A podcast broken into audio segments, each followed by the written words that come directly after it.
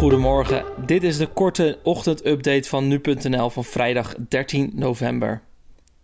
Het vaccin van farmaceut Pfizer, dat bij de eerste onderzoeksresultaten een effectiviteit van 90% behaalde, beschermt de drager waarschijnlijk voor minstens 1 jaar tegen het coronavirus. Die bewering deed Mark Kapteijn, medisch directeur van de Nederlandse tak van Pfizer, donderdagavond bij op 1. Volgens hem zijn de bijwerkingen van het vaccin beperkt tot griepachtige verschijnselen zoals koorts of moeheid. De Europese Unie heeft 300 miljoen doses van het Pfizer-vaccin besteld. Nederland zou aanspraak maken op zo'n 11,6 miljoen doses. Om de vaccinatie te voltooien heeft iedere inwoner 2 prikken nodig. De aarde heeft een klein object uit zijn baan rond de zon opgevangen. Waarschijnlijk gaat het hier om een onderdeel van een raket die in 1966 werd gebruikt om de lander Surveyor 2 naar de maan te lanceren.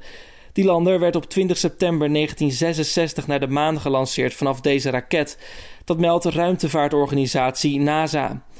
Het object werd afgelopen september via een telescoop op Maui, Hawaii, ontdekt. Astronomen merkten op dat dit onbekende object een duidelijk gebogen pad in de lucht volgde, wat erop duidt dat het zich dicht bij de aarde bevindt. In het derde kwartaal zijn er 70.000 werklozen bijgekomen ten opzichte van het kwartaal ervoor. Dat meldt het Centraal Bureau voor de Statistiek vandaag. Het totale aantal werklozen kwam in het derde kwartaal uit op 419.000. Het eerste cruiseschip dat het Caribisch gebied doorkruist sinds de uitbraak van COVID-19 is vroegtijdig teruggekeerd naar Barbados omdat een aantal passagiers positief getest heeft op het coronavirus. In een verklaring die door eigenaar Sea Dream Jachtclub naar buiten is gebracht worden geen aantallen genoemd. Eerder deze week werd een eerste persoon op het schip positief getest. Dat zou de kapitein via de intercom hebben bekendgemaakt. Op dit moment zitten alle gasten en niet-essentiële bemanningsleden in quarantaine in passagiershutten. Het schip wacht momenteel op toestemming om van boord te gaan in Barbados.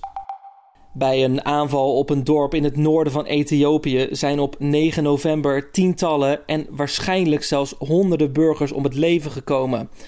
Dat zegt Amnesty International. Het noorden van Ethiopië is op dit moment toneel van een conflict tussen de Ethiopische regering en het goed bewapende lokale bestuur van de staat Tigray. De burgerslachtoffers waren mogelijk werkers die niet betrokken waren bij het conflict. Amnesty was nog niet in staat om een verantwoordelijke voor de aanval aan te wijzen. Het lokale bestuur van Tigray ligt overhoop met premier Abiy Ahmed sinds hij in 2018 aan de macht kwam.